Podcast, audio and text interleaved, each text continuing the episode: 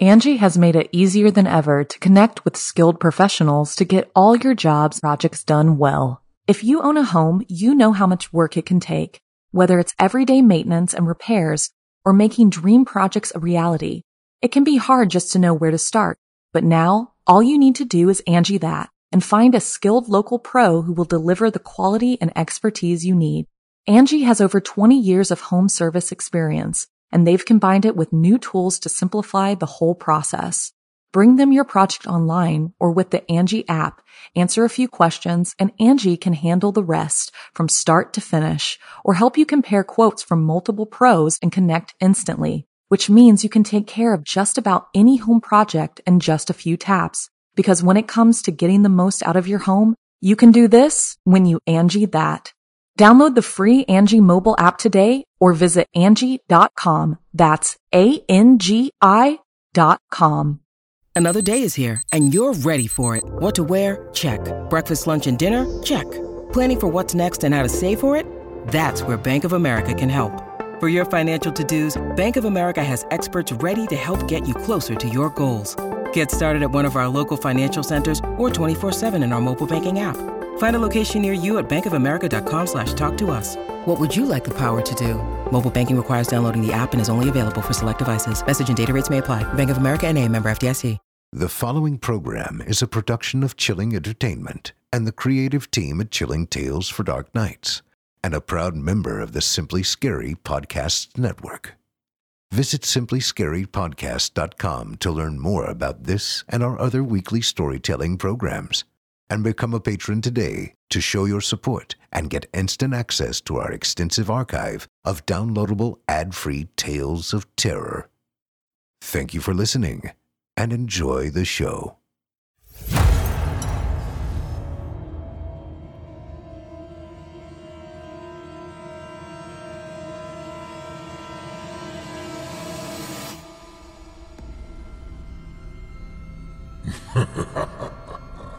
Good evening. I'm storyteller Otis Jiry, and I ain't your grandfather. From where I'm from, we don't do bedtime stories. And if that's what you were expecting, you're in the wrong place. If it's terrifying tales you're after, well then, I've got just the thing. Get comfortable. Settle in. Turn off the lights, if you dare. Your night is about to get a whole lot darker. Who needs sleep anyway?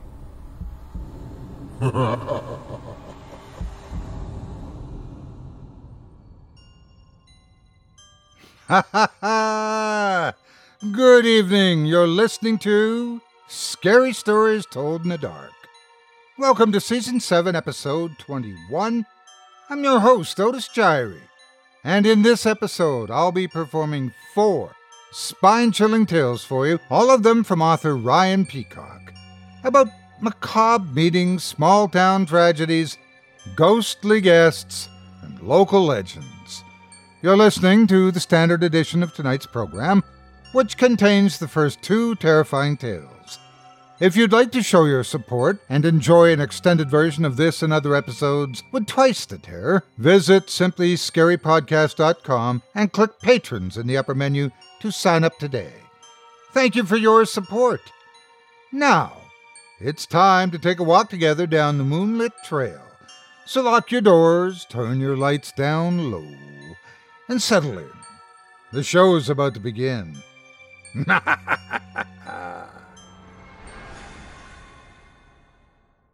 Our first tale tonight from Ryan Peacock introduces us to a man recalling a bizarre encounter he had with a stranger at an indoor playground while he was a child.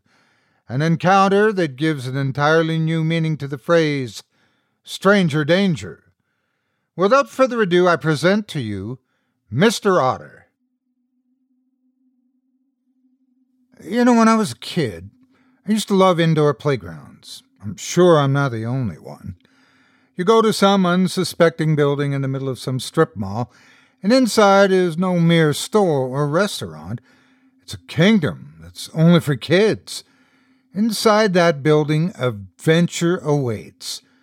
There are new friends to be made, games to play, prizes to be won, and you wish you could stay there forever. It's a rush of pure dopamine from the moment you walk in until the moment your parents share the tragic news. It's time to go, and it'll feel like an eternity until you can go back to that paradise again. I don't suppose you need me to tell you how popular indoor playgrounds are for kids' birthday parties. It's a pretty easy way to ensure everyone has a good time.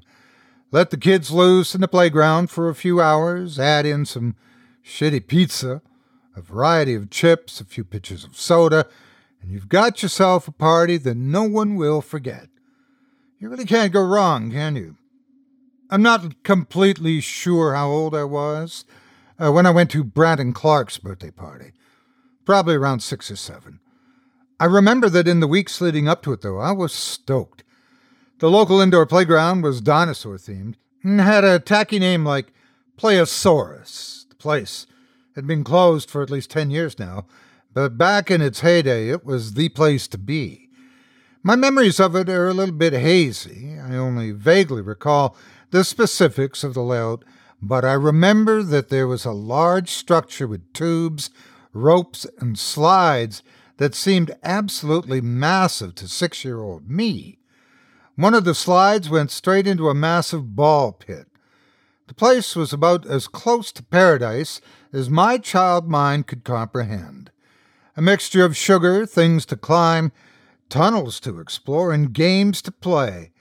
Any birthday party there was bound to be good, and Brandon's wasn't the first one I'd been to that was held at Playosaurus. I'd been to others and even hosted one of my own there. When the date of the party actually came, I can't tell you how excited I was. My parents dressed me in reasonably nice clothes that I could still play in.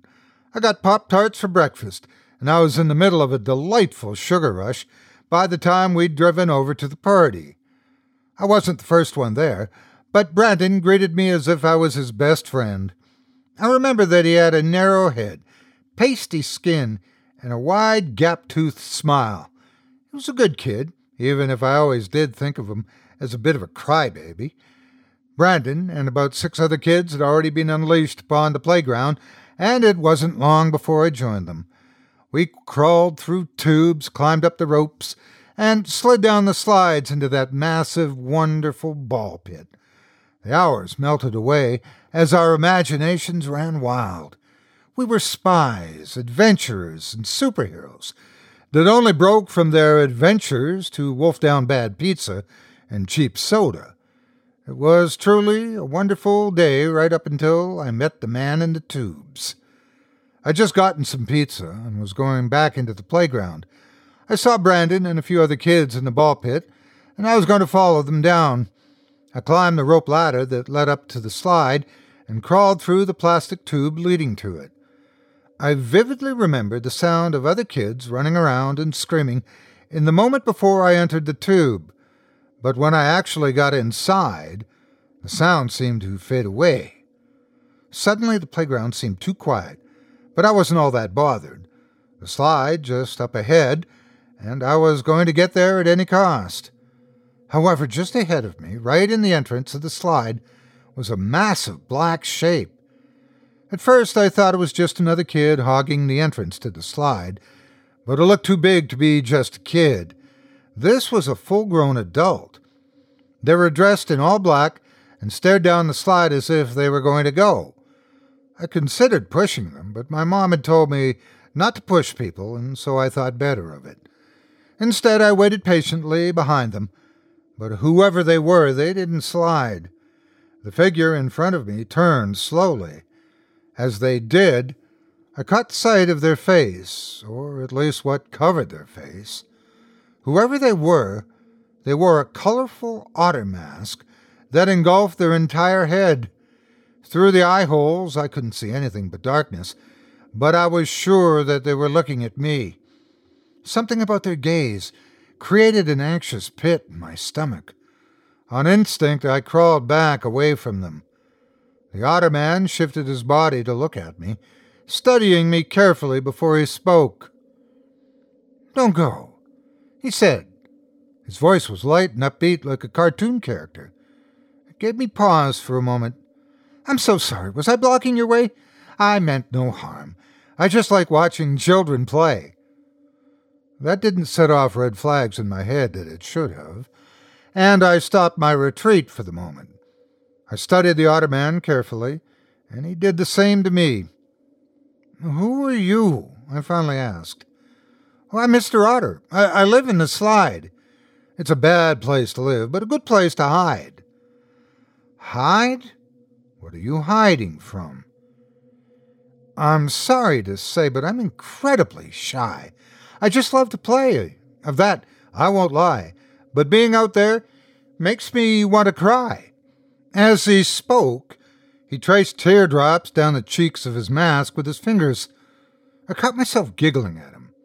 I'd much rather someone stay with me to play, and maybe together we'd make the most of the day, Mr. Otter said, his head tilted slightly. Say there, my friend, tell me your name, seeing as I've already told you the same.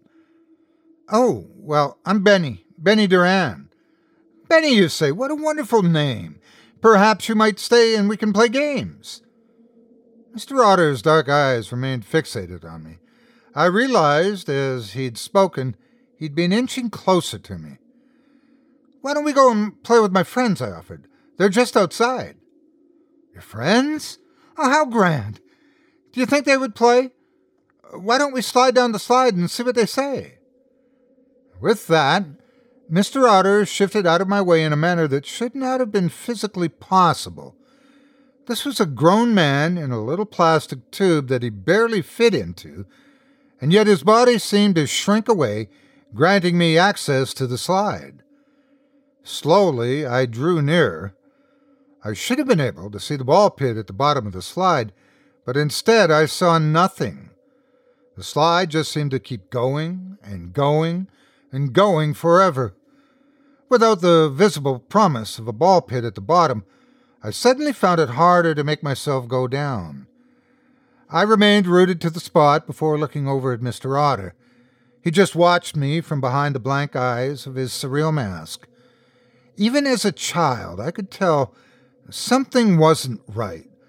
In the low light of the tube, I looked at his body and it seemed wrong. I could make out no features of him besides a dark, vaguely humanoid shape. The otter mask was the only thing that made him distinct, and even then, despite his playful rhymes, I found myself trusting it less and less.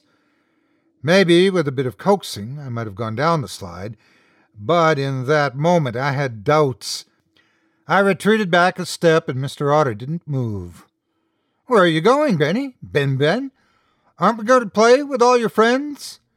I I need to talk to them first, I said, uh, desperately, trying to think up of a lie as I retreated from the dark shape that loomed ahead of me.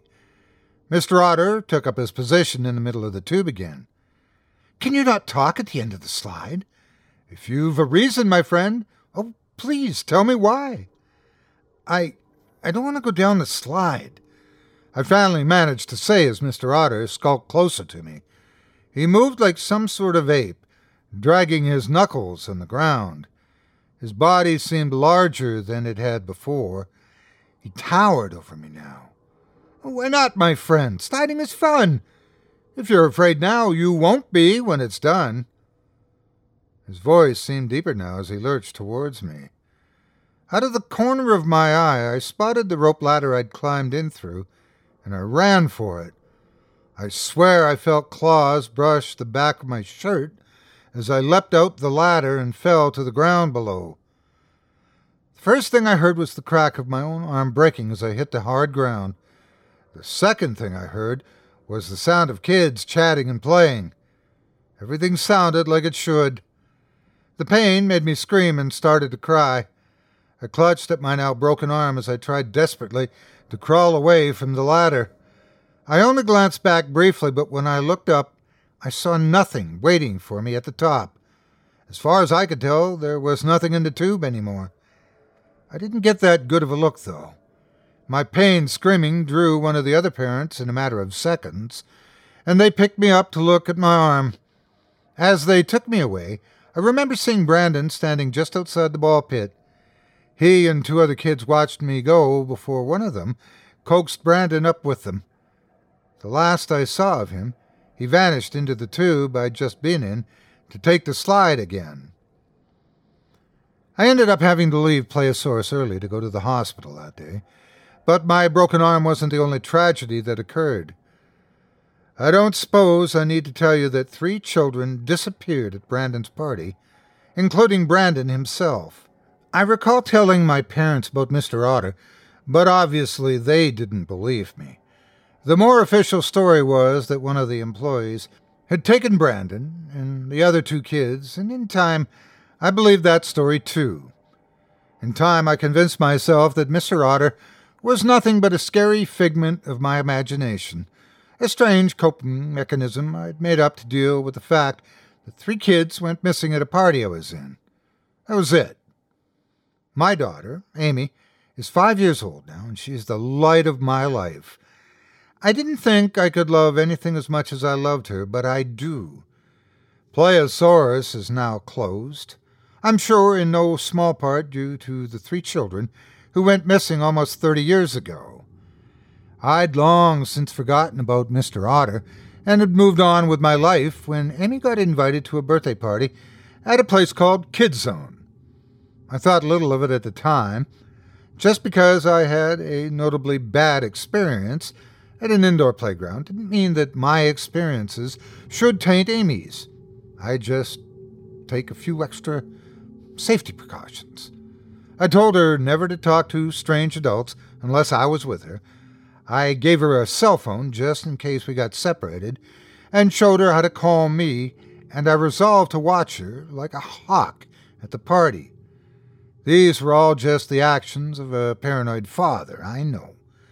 But they eased my doubts, uh, the ones I had about letting my little girl loose in an indoor playground. Besides, I'm of the mind that you can never be too attentive to your children. The party was going well when I got there. It was a little bit surreal to be the parent at one of these birthday parties now, but I got along with the other parents just fine. We ate the awful pizza, drank the cheap soda, and shot the shit while the kids had their fun. I spent more time watching little Amy than focusing on the conversation, but even then I, I still enjoyed myself. Everything seemed to be going fine. Seemed to be. Kid Zone was different than Playosaurus had been. It was newer and had cute sci fi gimmicks to it. There was a playset that looked like a rocket ship, moons, comets, and aliens drawn on the walls, and the like. It was no less tacky than Playosaurus had been, but I suppose it had its charm as well. I watched as Amy followed three other kids up into the rocket ship. There was a small spike of anxiety in my chest as I watched through the domed plastic windows of the ship for any sign of her.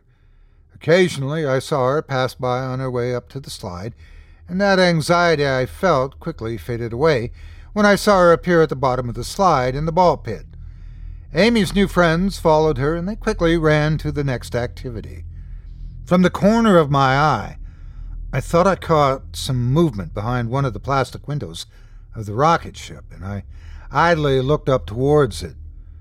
The kid in me wished I'd had something that cool to explore back during the days when I could fit in it. Then, in an instant, all of my thoughts went blank. Looking up through the window, I saw a face that had been buried deep in my memories. A face I was so sure I'd made up. A face I could now no longer deny was real. A familiar otter mask watched me from the plastic windows. Its dark eyes were unblinking, and though there were no pupils, I knew they were looking at me. In an instant, nearly thirty years of my life were stripped away. I became that same scared little boy, staring down a slide leading toward infinite darkness as Mr. Otter coaxed me onwards. I could feel my pulse spiking. My breathing got heavier as my hands began to shake. Mr. Otter just watched me, his mask betraying no expression and yet I was sure that I saw a sadistic glee in him. Ben, One of the other parents asked, Ben, are you all right? You look pale. I didn't answer at first, I just stared up at the rocket ship. My focus had only lapsed for a moment, but now Mr. Otter was gone. I could see a few more kids running toward the rocket ship. Amy wasn't amongst them, and my throat was too dry to speak. Ben? One of the other mothers put her hand on my shoulder. I flinched. I. I'm fine. I lied. Actually, I think I'm feeling a bit sick. I'm sorry. Maybe I should go. Before cake? Are you sure? With a shaking head, I nodded. Yeah, yeah, I, I think I should go. Might have been something in the pizza. It just hit me really hard. I forced a fake smile that I don't think anyone bought. I'm going to find Amy. This has been great. It really has. Oh, well, Ben, if you wanted, I could drop Amy off after. Oh, I appreciate the offer, but no thanks, I said hastily. I really need to head out. I'm sorry. And with that, I took off. Amy wasn't far. She was in one of the ball pits, and I took her by the hand immediately. Sorry, sweetie, but we have to go. Daddy isn't feeling too well. She had her protests, of course, but I had the final say. I couldn't have gotten out of Kid Zone fast enough, and even as I left, I felt a heavy stare on me. I barely made it outside before I vomited in a nearby bush. My body felt light. I felt as if I was ready to pass out, but somehow I kept myself standing and conscious long enough to get to the car. After that, it took a few moments before I was ready to drive home. I heard the news the next day a child had gone missing at Kid Zone. No one from the birthday party, thank God, but that was only a small comfort. Naturally, the police were involved, and technically, I told them the truth. I hadn't seen anything. My account of Mr. Otter probably wouldn't be something they'd buy into, and I didn't want to push my luck. I also didn't want to stand by and do nothing, either. When the police finished their investigation and Kid Zone reopened, I returned there one night with a can of gasoline. I broke the glass doors and entered the indoor playground. Devoid of children and life, it was an eerie, unsettling place. Every instinct told me that I did not belong there, but I wasn't inclined to listen to instinct at that point. I made myself set to work, generously dousing the rocket ship, place it in gasoline, to make sure that it burned. The stink of gasoline was almost overwhelming, and I retreated from it before taking out my lighter. I half expected to see an otter mask in the window or hear a rhyming voice, but there was no such sound. If Mr. Otter was present, he didn't make himself known to me. Even when I lit the flames and the rocket ship started to burn, there was no sound save for the roar of the flames. No guarantee that I'd even harmed the creature that had taken Brandon all those years ago. I torched the remains of Playosaurus the next night, and going forward, I'll keep an eye out for reports of kids going missing at indoor playgrounds. I doubt that my actions have affected the creature that's out there yet, but if I keep attacking, maybe I'll get lucky. In the meanwhile, I keep Amy away from playgrounds. My little girl will not become another missing child, and if I have anything to say about it, he will never take another child. Period. I don't care if I have to burn down every single playground in the country. I don't care if I spend the rest of my life in prison for the arsons. He will not have my Amy. He will not have anyone else.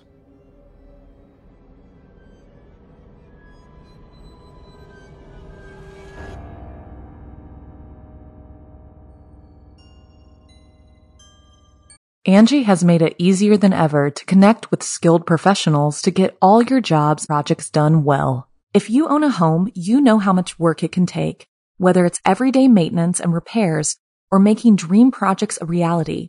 It can be hard just to know where to start, but now all you need to do is Angi that and find a skilled local pro who will deliver the quality and expertise you need.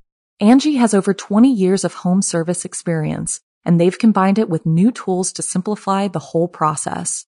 Bring them your project online or with the Angi app, answer a few questions, and Angi can handle the rest from start to finish or help you compare quotes from multiple pros and connect instantly. which means you can take care of just about any home project in just a few taps. Because when it comes to getting the most out of your home, you can do this when you Angi that. Download the free Angi mobile app today or visit Angi.com. That's A-N-G-I dot com.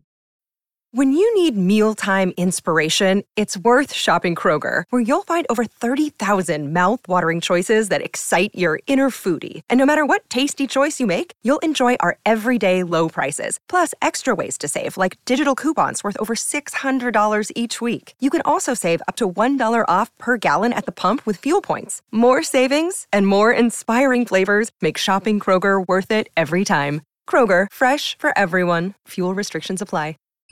I hope you enjoyed Mr. Otter, as written by author Ryan Peacock and performed by yours truly.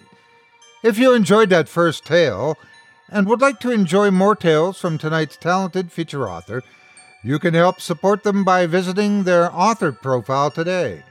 Visit simplyscarypodcast.com slash peacock. That's simplyscarypodcast.com slash peacock spelled like the bird of the same name P E A C O C K, and you'll be redirected to the author's profile on our horror fiction website, creepypastastories.com, where you can learn more about this talented writer or connect with him via his social media outlets, including Reddit, Tumblr, and Twitter, or use the convenient contact link to let them know that you enjoyed their work. And again, that's simplyscarypodcast.com slash peacock to check out Ryan's author profile today, where you can get in touch, follow him, and show your support. Oh, and if you do, please leave this talented gentleman a kind word and be sure to let him know you heard about him here on this show. Up next, we've got a second tale of terror for you, courtesy again of Ryan Peacock. In it, we'll meet a man forced to confront the horrifying truth behind a historic tragedy in his small town. It's one of those places where everyone knows everyone else. And well, that might not be a good thing after all. Without further ado, I present to you Remember Only the Checkered Clown. People in my hometown don't talk about what happened during the summer of 1969. Urban legends, unsolved mysteries, and tragedies can be found in the history of any small town in the world, and mine is no different. Yet those who remembered the checkered clown know why it is best forgotten. For the purposes of anonymity, I won't share the name of my hometown. Most of those who know of the clown only know the twisted stories and those old enough to remember aren't likely to share many details. Most of them would be of little help anyway. I'm quite sure there aren't many left alive who know the truth. I may well be the very last one there is, and if that's so, it would be wrong to take that knowledge to my grave, as so many have before me. As it is now, I'm staring down the barrel of old age, and my youth is long gone. It's best to come out with it while I'm still young enough to remember everything. I was eight years old on July 14th of the year 1969. It was a sunny day with only a few clouds drifting lazily through the sky, and even from a few blocks away you could smell the carnival. It had been a topic of conversation amongst the boys on the block for a few weeks. Back then, our little town was out of the way surrounded on all sides by heavy forest, with only a few roads connecting it to the rest of the world. Given the isolation, we didn't see much of interest passing through our little community, so of course the carnival was a big deal. I remember when my mom and dad led my brother and I to the field on the edge of town. I walked happily in front of them, looking back periodically to make sure they were close behind. My dad held my little brother, Carter's hand, and they lagged behind a little bit. He was only four years old, too young to understand where we were going, and I remembered he'd been especially grumpy that morning. He'd just been getting over a bit of a fever, so maybe that had contributed to his sour mood. Either way, I didn't let it dampen my own enthusiasm. As soon as I smelled the deep fried funnel cake and popcorn, I broke into a run, following the delightful smells and sounds of the music. Then I saw it the long awaited carnival, and there was an initial rush of disappointment. I'd expected something a lot more grand than what we'd gotten. In the movies and on TV, carnivals seemed like endless sprawls of games, rides, and food with a Ferris wheel looming over all of it. What was set up in that field was certainly something incredible, but it was fairly bare bones. There weren't any rides, just booths with simple games and vendors with food. I saw a few of my friends at one of the vendors, and I'd just been ready to go over and join them when a man had stopped me. It had been Mr. Woods, who run the town library back in those days. I remember he always had a kindly smile and soft eyes. Don't you want your tickets? he asked, and in his hand I saw strings of ticket paper waiting for me. Mr. Wood's warm smile seemed to widen as he offered them to me, and I greedily snatched them up. I glanced behind me for a moment, and I saw my mom, dad, and Carter right behind me. My dad just smiled at me and waved me on toward the booth. That was all the permission I'd needed. I sprinted toward my other friends to join them in whatever game they'd been playing, and my initial disappointment was quickly forgotten. I remember that my teacher that year, Mrs. Jenkins, was watching the ring toss game, and that our principal, Mr. Hughes, had volunteered for the dunk tank which was practically a dream come true. For one glorious afternoon, me and my friends got to experience a carnival. We traded tickets for treats like funnel cake and candy apples. We'd run around and played. There was even a smiling clown in a baggy white suit, who sounded a lot like my friend Michael's dad, that painted our faces. That afternoon was almost absolutely perfect. I'll admit I did lose track of my family amongst everything. I remember that I saw my mom sitting alone at one picnic table, with no sign of my dad or Carter around, but I never thought much of it. I'd figured Dad had taken Carter to play some games. I had my own friends to play with and my own games to focus on. I didn't want to drag my little baby brother around. What kid would? So I just played with my friends and enjoyed the carnival for what it was worth. We never paid much attention to what was going on in the background. I don't think anyone did. Most of those who saw something that day have their own stories. Some got a good look at the checkered clown, some claim they spoke with him, and others only caught a glimpse of him. I fall within the latter camp. When I saw him, he'd been walking behind the booths, he was dressed in a black and red checkered outfit and wore a cap that resembled that of a stereotypical court jester. I remember the way that the bells had jingled as he walked. I'd only momentarily caught sight of his face when he looked towards the children in the carnival, although I can't say I saw much. He'd kept himself covered with a black buskin mask. I remember the mournful expression on it that seemed so exaggerated. The mask looked as if it was screaming in anguish. I watched him for a few minutes as he passed, popping in and out of view from behind the booths as he walked purposefully away. It didn't hold my attention for long. Instead, I'd just gone back to my games. At the time, he made such a small impression, and I'm sure I would have forgotten him entirely if people hadn't begun to notice the missing children. We'd only been playing for a few hours before someone started calling out for their child, and in the span of a few minutes, the carnival fell apart. I remember my dad emerging from the crowd of other kids who looked around in confusion as their parents called for them. He grabbed my hand and tugged me sharply away from the other children towards my mom.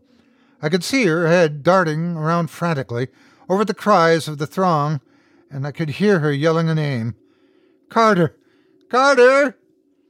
There were tears rolling down her cheeks as she called for him, and her voice was drowned out amongst several other parents screaming for their children. I remember seeing several of my friends with their own parents, and I remember that some of them had even had siblings who were now notably absent. Take Sean. I'll, I'll find Carter, my dad said as he pushed me towards my mom. She looked up at him, silent for a moment, before she grabbed me by the hand and led me away. I didn't want to go. I didn't understand what was going on. I didn't know where Carter had gone or why everything had so suddenly stopped. I just remember looking back at the carnival. I heard no music, and the smell of food was barely lingering. What I did hear were the desperate cries of frightened parents looking for boys and girls they'd never see again. Thirty two children went to the carnival that day and never came home, including my brother, Carter. Most of them were young, five and under, but there were a few older ones as well. As for what happened, well, no one really knew. A number of eyewitnesses said they'd seen a clown in a red and black checkered suit leading children by the hand into the woods.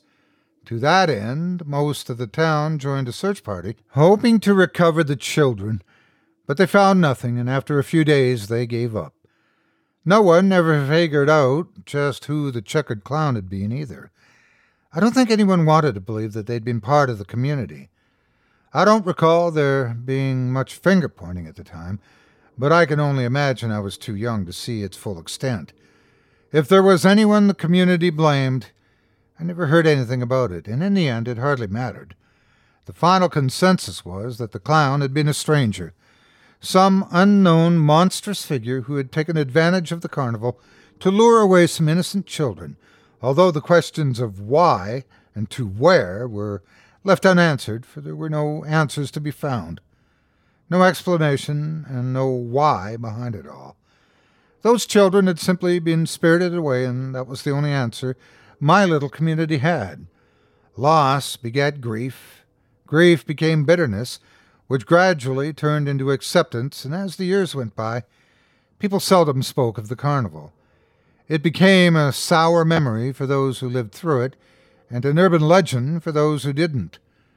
Moving on after Carter's disappearance wasn't easy, but in due time I found my ways to accept that my brother was dead. Time went by, I grew up. Familiar faces aged and died off, and every year the memory of the checkered clown became more and more distant. I never left my hometown. Some of my friends did, first returning only for occasional visits that became less and less frequent before they stopped returning at all. I never resented them for that. One thing I've learned is that life calls people to different paths, and I made a point to see enough of the world outside of my little bubble to know that, as beautiful as it all was, there was never anywhere else in the world that I felt more at home than, well, home. Besides, the next fifty years were kind to our little community. Inevitably, the town grew. A lumber mill opened in the seventies that brought newcomers, and with them came growth. As the next fifty one years crept by, the little hometown I'd grown up in changed into something modern and unrecognizable, and that fateful carnival was all but forgotten. Even the field it had taken place in was bulldozed and replaced by a small suburb of townhouses, and as all of this happened, I lived my life. I met a girl, married her, had kids, and got old, and even I'd stopped thinking about the carnival. Every now and then it would creep into my mind, but like any bad memory, I didn't let it linger. I decided long ago that there was no point in dwelling on the past. Instead, I just kept on working toward retirement and figuring out how I'd spend my twilight years, and I was happy just to have that. After the divorce, I'd gotten myself a little townhouse that I could comfortably afford. Originally, I'd bought it for me and my two sons to live in comfortably, while they were over, but I'd inevitably ended up the only resident. My eldest son had gotten married and moved into the city about a year ago, and my youngest was finishing college in another state and shooting to become a lawyer. I was well enough alone, although I can't say it bothered me much. I had Toby for company, and while my mum had died long ago, my dad was still kicking as he pushed 90, and I'd stop by for a visit every now and then. Toby was some sort of collie mix. I think he had some heeler in him. Originally, he'd been my youngest son's dog, but when he'd left for college, Toby had stayed with me. He was an odd animal, to say the least. Scrawny, no matter how much he ate, anxious to the point where the fucking rain terrified him, and if I so much as stepped out of the house, he'd scream blue murder until I came back. He had those big bloodshot eyes that looked so miserable all the time, and by God was he a troublemaker. I can't say I didn't love that dog, despite his faults, though. I suppose it was nice to have something to care for, and I could tell that Mutt missed my boys as much as I did. We kept each other company, though. Every Sunday morning I'd wake up a little early and cook a big breakfast of sausage and eggs. I'd make a few extra sausages for the dog and set them on a plate for him. He always seemed to appreciate that. Then, after breakfast, I'd get his leash and we'd go on a little stroll through the neighborhood. We'd pass through what used to be downtown back when I was a boy, and on the way back up, we'd pass the suburb that sat where that field had once been. I didn't often think about it. The carnival was a faded scar, and all the houses all looked so familiar. Sometimes I might reminisce as we passed those houses, but not often. Usually I'd keep walking with Toby, lost in my own thoughts all the way home. That Sunday in March had been a bit colder than most. Most of the winter's snow had defrosted, but some fresh snowflakes drifted down from an otherwise clear sky that morning. I could see my breath out in front of me while I'd been out on my morning walk with Toby, and I let him explore and nip at the snowflakes as I walked. I can't recall what I was thinking about as we passed the suburbs, where the carnival had once stood, but my mind was elsewhere. Toby's sudden barking was the only thing that brought me back into the moment, followed by the sudden yank on his leash. I looked up and caught sight of a white, fluffy tail fleeing out around a house as Toby struggled against his leash. I felt it slip out of my hand, but I wasn't fast enough to stop it. That dog took off like a shot, barking threats at that innocent rabbit as he gave chase, and I was right behind him, yelling for him like a fool. Toby, get back here! If nothing else, that dog was fast. I'm not even sure I could have kept up with him in my prime, and by the time I'd followed him around the house, all I saw was a black and white blur in the distance, heading for the trees. Toby! That damn dog couldn't have cared less, and he vanished into the woods without so much as a backward glance. All right, you little bastard, I murmured as I reached the tree line. My boots sank a little bit in the mud, and I could see the vague shape of the dog in the distance, I headed towards him, calling out again, but this time he looked at me. He was panting, and he had that stupid grin dogs always get on his face. I had a feeling he was going to draw this out and turn it into a game, since he hadn't got the memo that at seven years old he wasn't a puppy anymore. As soon as he saw me getting closer, he took off a short distance away, then stopped to make sure I was still following him. While he waited for me to catch up, he pranced around and lolled in the mud, probably having the time of his life in the process. As pissed off as I was, I can't pretend it wasn't a little endearing.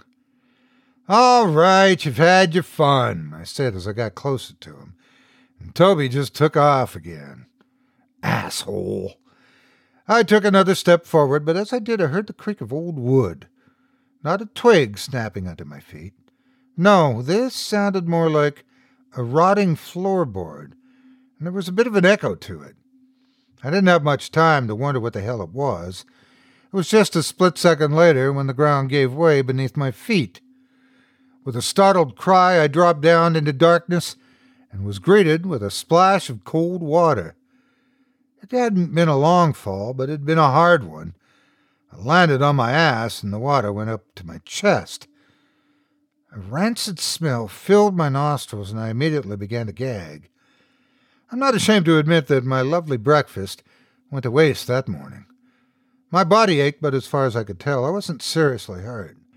In the light that filtered down from the hole I'd fallen through, I could tell that I'd only dropped about ten feet.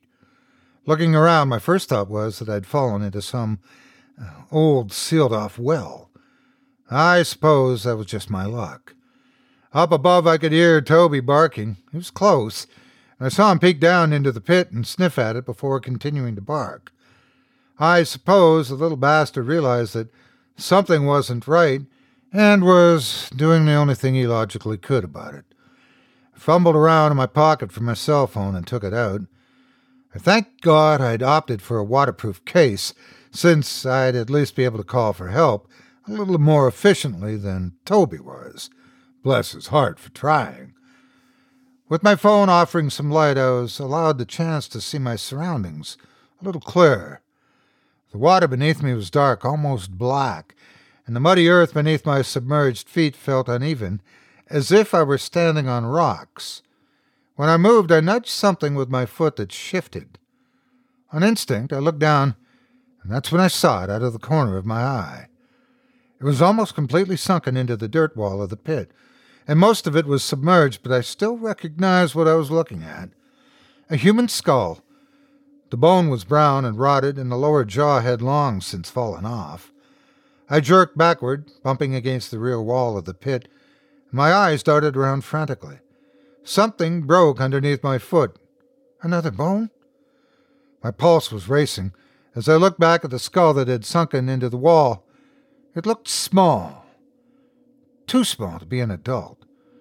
My attention shifted to the wall behind it and followed it up. It occurred to me that a well would have probably been more than just an old dirt wall.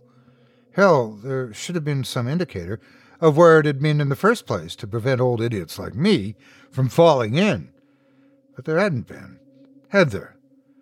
There'd been no marker, no warning, nothing at all. Looking back at the skull, I could hear Toby barking frantically above me, and there was only one thing to do. With a shaking hand, I dialed the police. I was there on the scene when the police began to remove the skeletons from the pit. After they'd gotten me out and told me what I'd seen, I stood by watching as one of the officers descended into that pit. Or perhaps it may be more accurate to simply call it a tomb. We've got bodies down here, I heard the officer call up. Bodies. That word hit me hard. How many? I I don't know. Skeletal remains. Multiple corpses. The officer standing near the top of the pit looked pale. I can't imagine he'd seen anything quite like this before.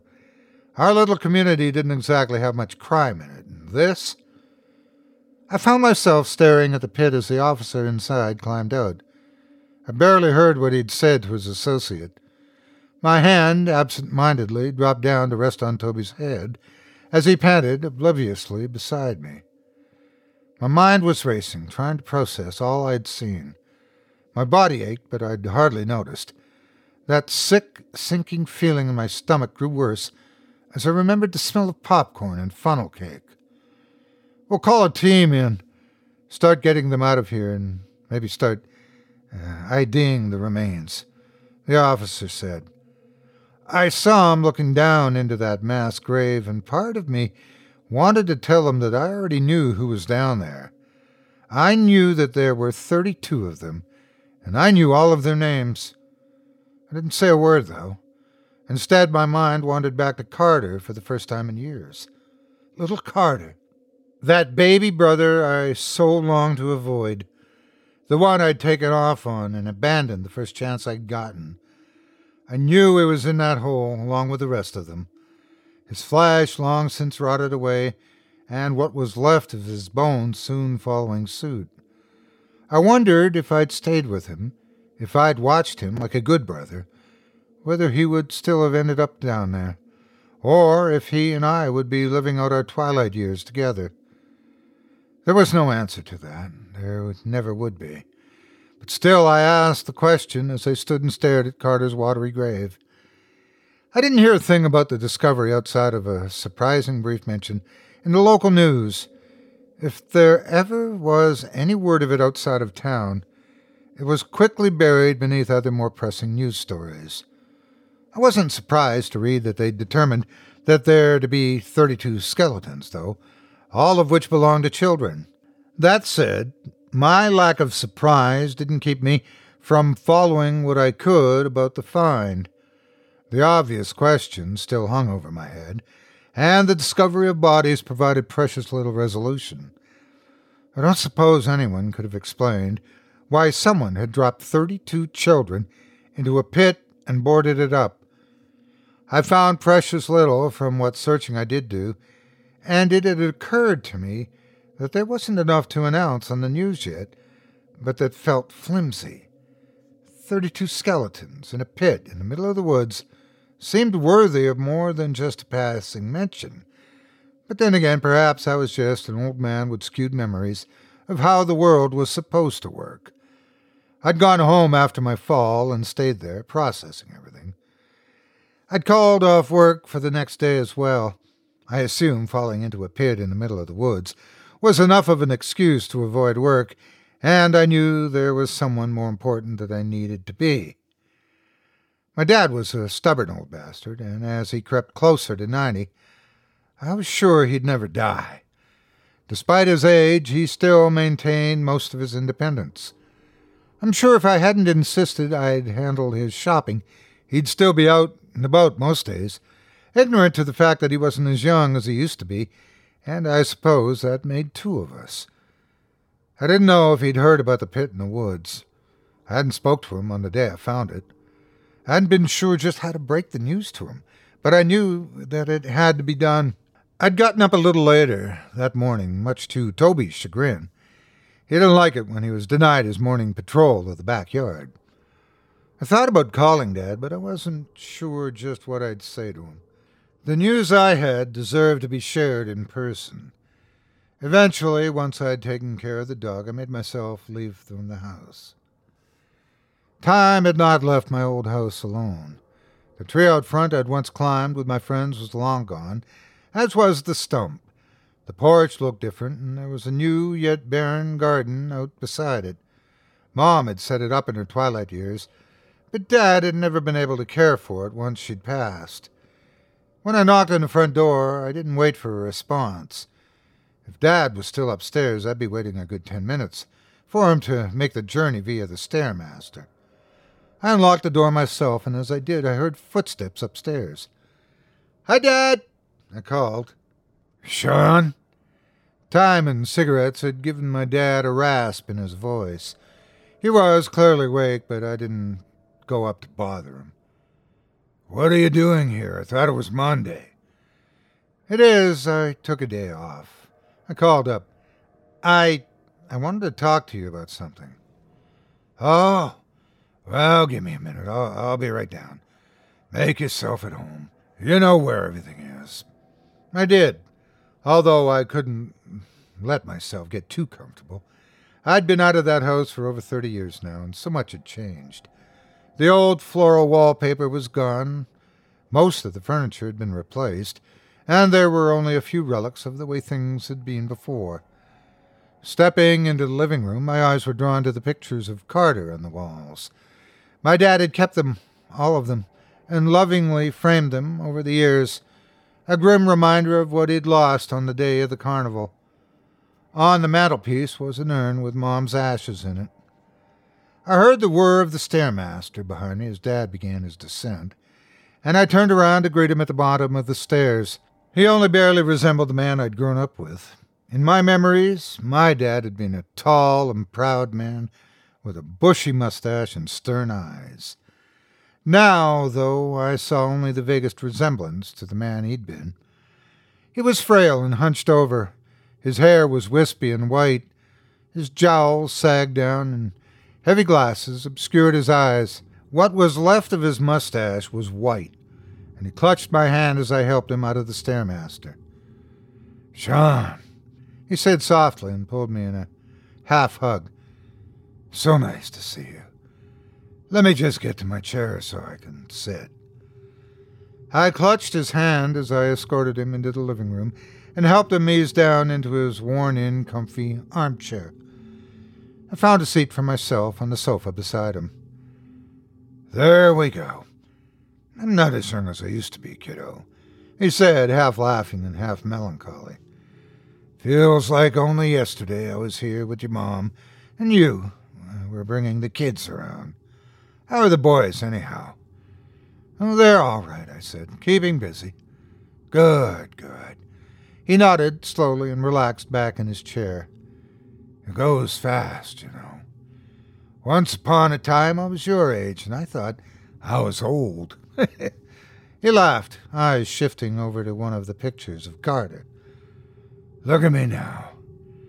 He looked over at me now and noticed my polite yet vacant smile. His brow furrowed. You're a sorry sight. What's going on? Did you get fired? No, no, things are fine at work. I said. I exhaled softly as I chose my words carefully. Did you see the news at all, Dad? I don't bother with it. It's all bullshit and sensationalism these days, and I don't care much for what the world does anymore. I nodded. His answer didn't surprise me. Why, what was on it? I took a few minutes to answer. Well, I. I found something the other day out in the woods. Out behind that suburb where the field used to be, the one where the carnival took place. Dad went silent. His eyes were trained on me, his brow furrowed heavily. There were some rotted wood planks in the middle of the forest that covered up this pit. I didn't see them. I stepped on them by accident and I fell. I'm not injured. I didn't need to go to the hospital or anything. Just a few scrapes and bruises, and I had my phone on me so I could call for help.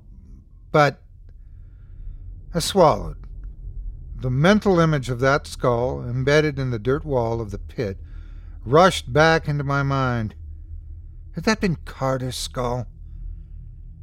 There were bones in the pit.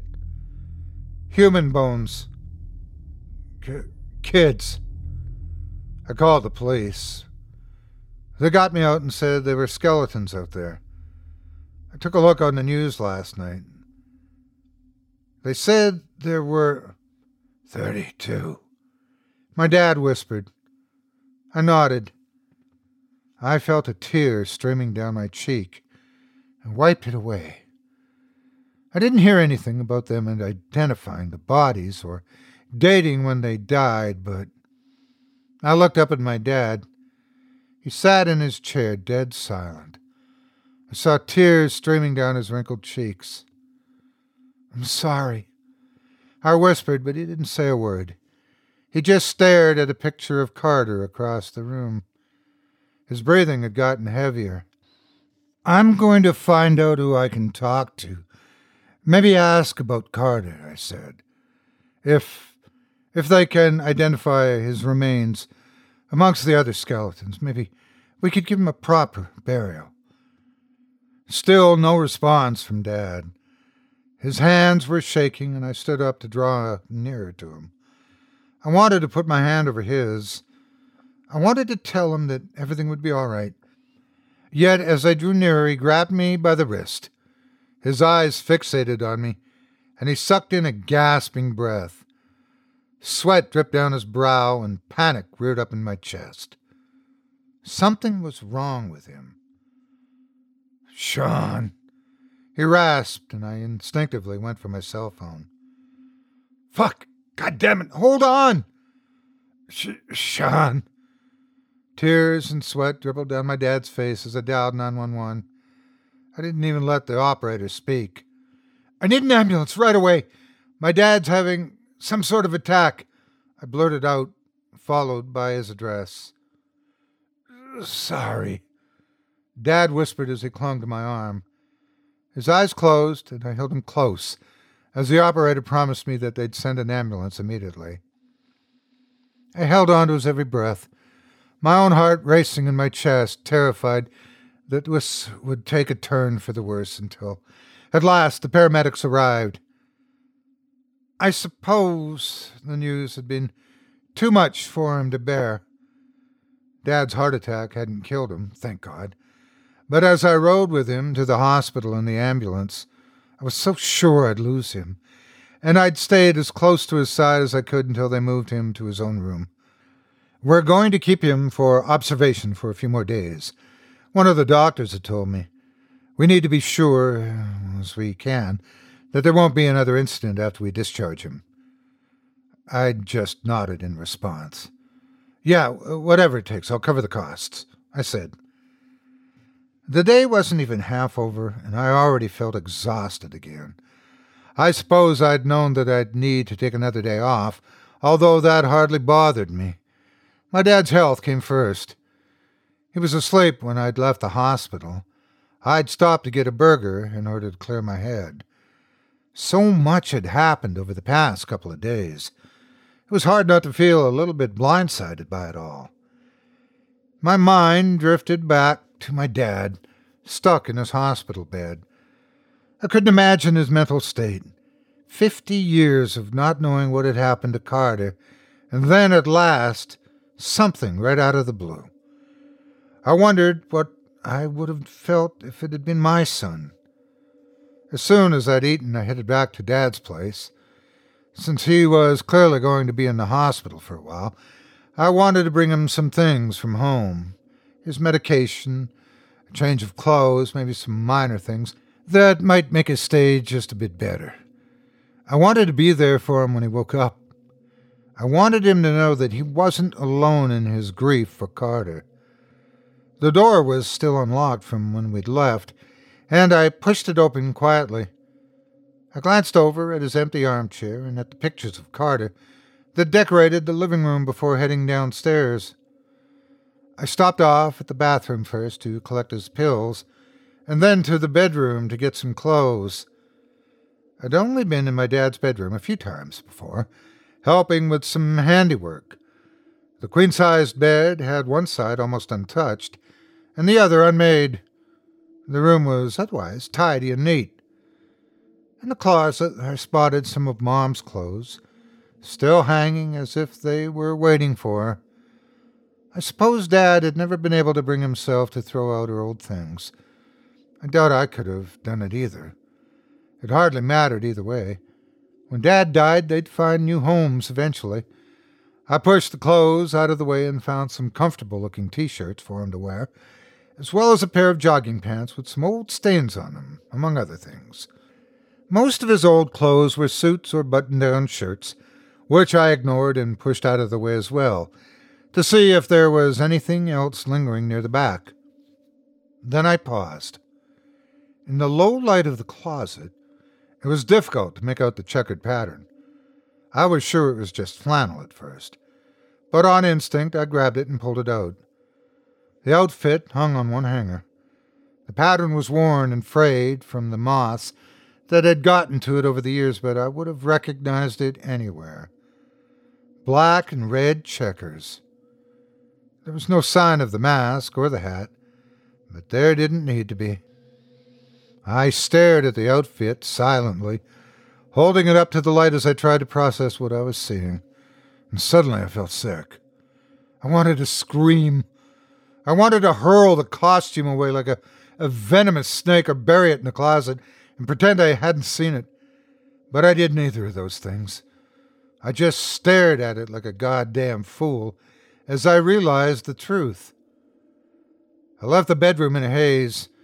The smiling pictures of Carter on the walls seemed to watch me, almost with an accusatory glare. I couldn't bring myself to look at them as tears streamed down my cheeks. I still clutched the checkered clown outfit bunched up in a grip so tight that it turned my knuckles white. I was shaking, and as I descended the stairs, I headed for the door, consumed only by single minded purpose. When Dad awoke, I sat quietly in the chair beside him. The machines beeped quietly around his bedside, but I'd closed the door so we'd have our privacy. Outside, the sky was dim with twilight, and Dad's uneaten hospital dinner sat on a tray by his bed, along with his pills. Sean. His eyes were on me, he looked exhausted and weary. I didn't answer. I just stood up and tossed the worn outfit into his lap. He looked down at it, eyes glowing with a solemn recognition. His shaking fingers brushed against the old fabric. For a moment, I half expected him to have another heart attack. He looked up at me again, mouth opening and closing, as he tried to figure out what to say. Why? I asked. My voice trembled with rage as I spoke. Fresh tears gathered in the corner of my dad's eyes. Sean, I. Why? My voice echoed through the room, and Dad recoiled from me, panting heavily as the tears fell down on his cheeks. Carter, it was your son. I. I had to. Dad's voice was weak and mournful. We had no choice. The fever, the sickness. We didn't know what to do. What? What are you talking about? What fever? What sickness? There was no fucking sickness. There was. Dad snapped. You were too young. You didn't understand. It came on so suddenly. It was a smaller town back then. The nearest doctor was the next town over. But people started getting sick. They started dying, and we were scared. We didn't know what to do. The adults, the ones who were sick, they knew to stay away. But the children, they didn't understand, and it was spreading so fast. Then they started dying, and we couldn't watch. We made a choice, Sean. We made a choice all those years ago, the only choice we could make. We chose mercy over suffering. It was the only choice. To kill the children, I whispered. You murdered them. We agreed. No one wanted to know who'd done it. The men, we held a lottery and I lost. We put on the carnival to get the children who weren't sick together, so they wouldn't ask questions, so they wouldn't know what was going on. Then we rounded up the others, kept them away from the rest of the kids, and one by one I took them into the woods. I took them into the pit we dug. I had a knife they didn't suffer. Carter didn't suffer. Not like he would have if we let the fever claim him. And the parents didn't suffer either. They didn't need to watch their children die. I stood there watching my dad cry as he uttered his confession. I remembered the pictures of Carter on the walls, staring at them for every hour of every day of the rest of his life after the carnival. After that, I. I never spoke of it. We all agreed the checkered clown would be anonymous, and we could leave him behind. With the children gone, and the last of the fever quarantined, we. we can move on. Start again. And it worked, Sean. It worked. He reached for my hand, but I pulled it away from him. I'm sorry, he whispered, but it had to be done.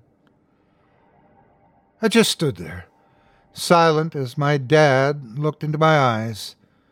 I couldn't find the words to say. All I could do was stare. Behind me, I heard the door open as a nurse stepped in. Everything okay in here? she asked. I heard shouting. I didn't give her an answer. Instead, I just pushed past her and out into the hall, leaving my dad behind. I got the call about his suicide the next morning. He overdosed on his pills. A nurse had found him just an hour before, lying in his bed and wearing that faded, checkered clown suit. I imagine he died peacefully and despite his sins. I'm glad that he did. Part of me wishes I had a better chance to say goodbye, but at the same time, I don't think I could ever looked at him again without feeling disgust. I've heard very little about the skeletons uncovered in the woods. It's just a footnote to the legend that started in that summer of 1969, and I suspect that legend will haunt my hometown forever. But I won't let it haunt me.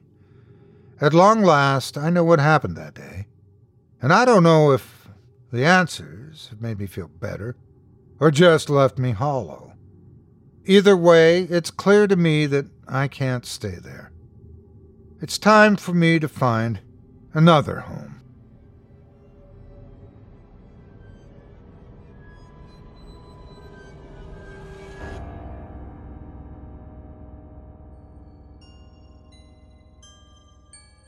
I hope you enjoyed Remember Only the Checkered Clown by author Ryan Peacock, as performed by yours truly. If you enjoyed the tales you've heard tonight, I'd like to remind you one last time that tonight's featured author would love to hear from you and has a large catalog of tales available for free that are sure to be new to you. Visit simplyscarypodcast.com slash peacock once more, that's simplyscarypodcast.com slash peacock, spelled P E A C O C K, just like the bird. And you'll be redirected to our horror fiction website and the author's profile there, where you'll find a link to Ryan's available social media, where you can follow him for his latest updates, as well as a convenient contact page, which you can use to contact with him and leave a kind word. If you do decide to drop Ryan a line, please let him know you heard about him here on this program and that Otis Jiry sent you. It would mean a lot to me. Thanks again for your support of this show and of tonight's featured author. Now, before we go, I'd also like to take a moment to thank you personally for joining me for this episode of Scary Stories Told in the Dark. If you enjoyed what you've heard on today's program, Please take a moment to stop by our iTunes page or wherever else you listen to your favorite podcasts and leave us a five star review and a kind word. It makes a huge difference and would mean a lot to us. If you'd like to hear a premium, extended edition of tonight's and all of our other episodes featuring twice the terror, visit simplyscarypodcast.com today and click the patrons link in the menu at the top of the screen. You'll find yourself at chillingtalesfordarknights.com, where you can purchase season passes for this podcast and our other quality storytelling programs, or become a patron for as little as $5 per month and get access to our entire audio archive dating back to 2012, all of it ad free. If you happen to use Facebook, Twitter, Instagram, or YouTube, you can follow and subscribe to Chilling Tales for Dark Nights there, where you'll get all of our latest updates and new releases and have the chance to interact with us each and every week. You can subscribe to me on YouTube as well at the Otis Jiry channel, where you'll find releases of my series, Horror Storytime, dating back to 2014. And you can find me on Facebook, Twitter, and Instagram too. Just search for Otis Jiry. Until next week, stay spooky and get some sleep, if you can.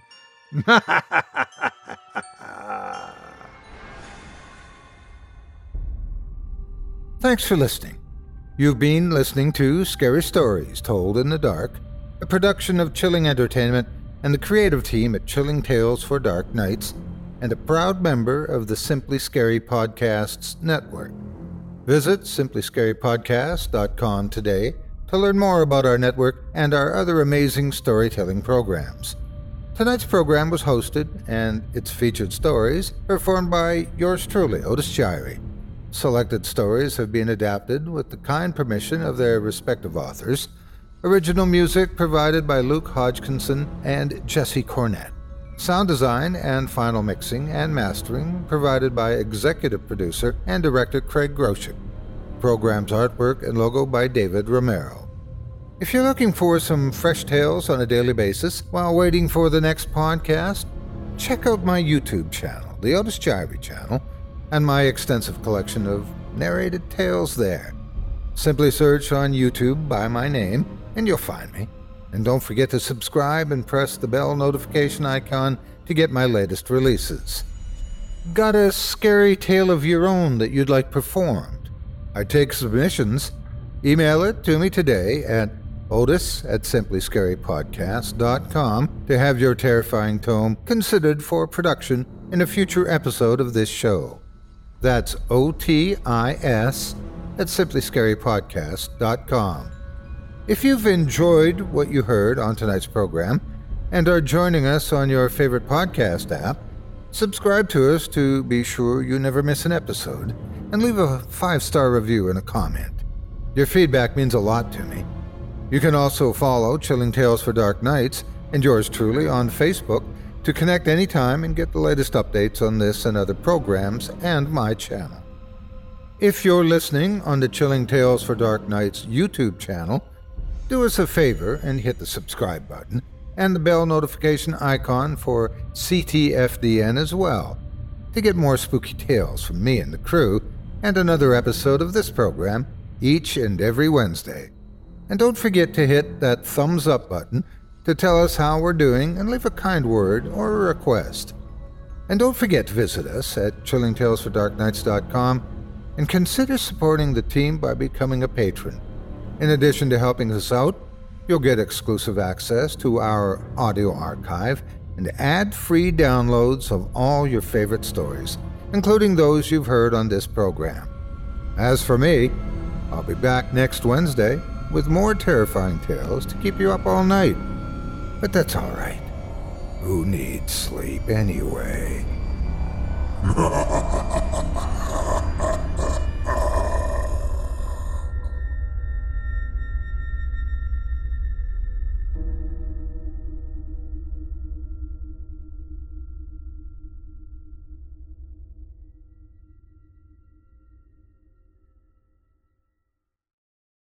Angi has made it easier than ever to connect with skilled professionals to get all your jobs projects done well. If you own a home, you know how much work it can take, whether it's everyday maintenance and repairs or making dream projects a reality. It can be hard just to know where to start, but now all you need to do is Angi that and find a skilled local pro who will deliver the quality and expertise you need. Angi has over 20 years of home service experience and they've combined it with new tools to simplify the whole process. Bring them your project online or with the Angi app, answer a few questions, and Angi can handle the rest from start to finish or help you compare quotes from multiple pros and connect instantly, which means you can take care of just about any home project in just a few taps. Because when it comes to getting the most out of your home, you can do this when you Angi that. Download the free Angi mobile app today or visit Angi.com. That's A-N-G-I dot com.